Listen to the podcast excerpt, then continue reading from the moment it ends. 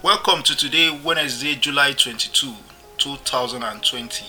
It's Open Heavens Devotional by Pastor E.A. Adeboye.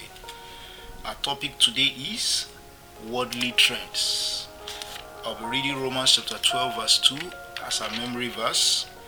And be not conformed to this world, but be ye transformed by the renewing of your mind, that ye may prove what is that good and acceptable and perfect will of God. Matthew chapter 5, verse 14 to 16 will be our Bible text. Ye are the light of the world. A city that is set on an hill cannot be hid.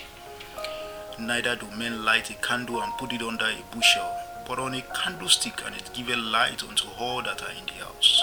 Let your light so shine before men that they may see your good works and glorify your Father which is in heaven.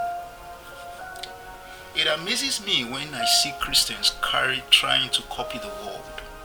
It is even more shameful when we see church leaders following worldly trends. The world is now dictating how we dress, sing, and dance in the church. It appears that a lot of people in the church no longer follow Christ but the world. While Jesus Christ said that we are the salt of the earth, he said further that if the salt loses its savour, it becomes useless and will be trampled upon by men.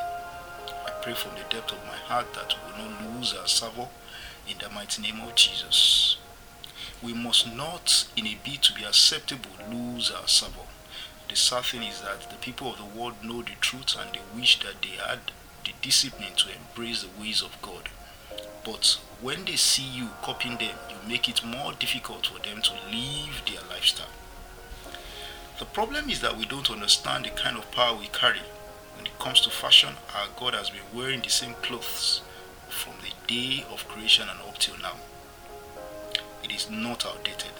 That's in Psalm 104, verse 2. In music, he is the best, such that if you were to visit heaven just once and hear the angels singing, you would not want to come back.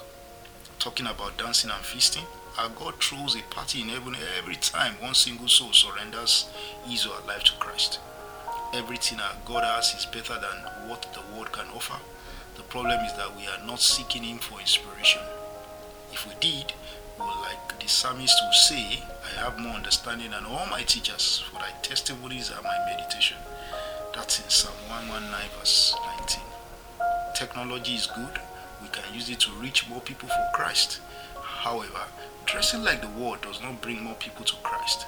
Neither does drumming the beat of worldly songs to our own choruses or dancing like the people of the world.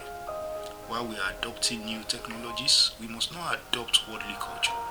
We must be the perfect reflection of who Christ is. Our key point for today is light and darkness don't look or act alike. Be the light. God bless you and have a wonderful day ahead.